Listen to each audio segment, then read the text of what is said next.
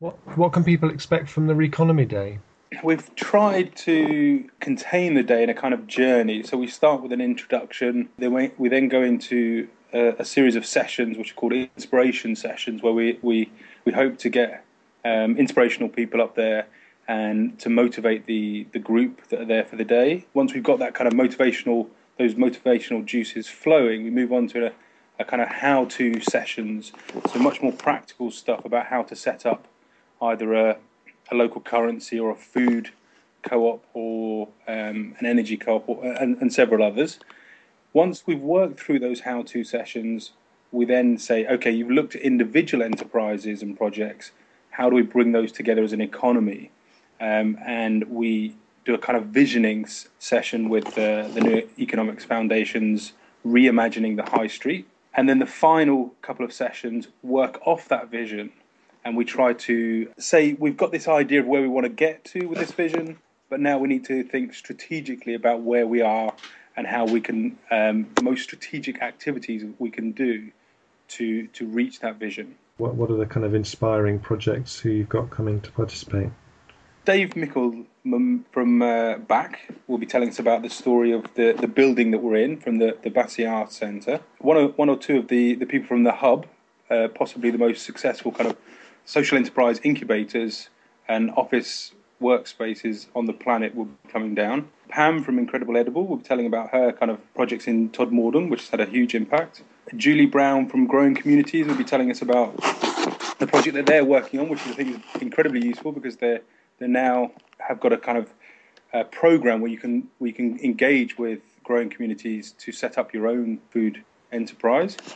And there's just a whole series of others, um, tens of others. In fact, everybody that we've invited, except one person, has agreed to come. We've, ne- you know, I've never seen such a an amazing response to to an event. Who should be listening to this and thinking, I need to be there? To start off with, we don't want to rule out anybody come in.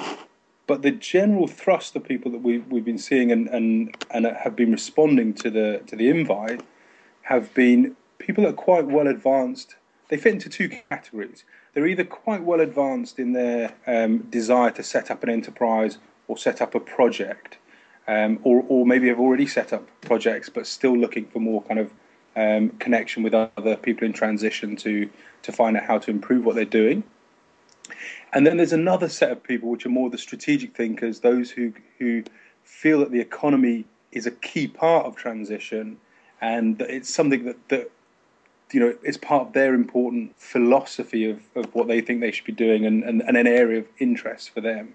So it's, it's between these practical people, these trailblazers, and these ideas people. I think we're going to have a real mix. And what are you hoping people will be able to take away with them and put into practice when they get home? Well, we've come with two main objectives. One is that we want people to come with bags of questions. You know, on their train journey down, we want them to be kind of loading up with the idea of um, what they would like, to, the questions they'd like to answer when they're there.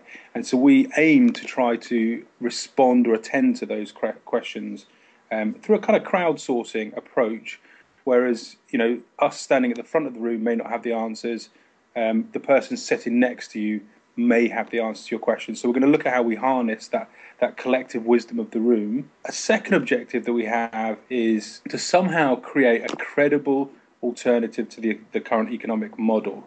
So we're hoping people leave having had some kind of knowing, experiential experience that helps them to believe that there is a, a credible alternative to the existing model. And you're also running um, uh, a workshop uh, on the Saturday. Can you tell us a little bit how that's shaping up and what what that's going to contain? Yeah, it's it's almost the complete opposite of the the Reconomy Day. If you want practical kind of hands-on how-to stuff, then the Reconomy Day deals with that. Um, the session that we're looking to do, me and Fiona Ward, um, during the, the, the, main conference, looks a little bit more at the head um, and the, the kind of philosophical backgrounds to economy. So we're, we're looking to discuss the main features of the new economy, but we want to present them in a way that they're, they're essentially sleeping giants. And we want to present these kind of trigger points, these tipping points that we're coming close to in terms of the economic evolution that we're going through of, of kind of the, evol- the evolving new economy.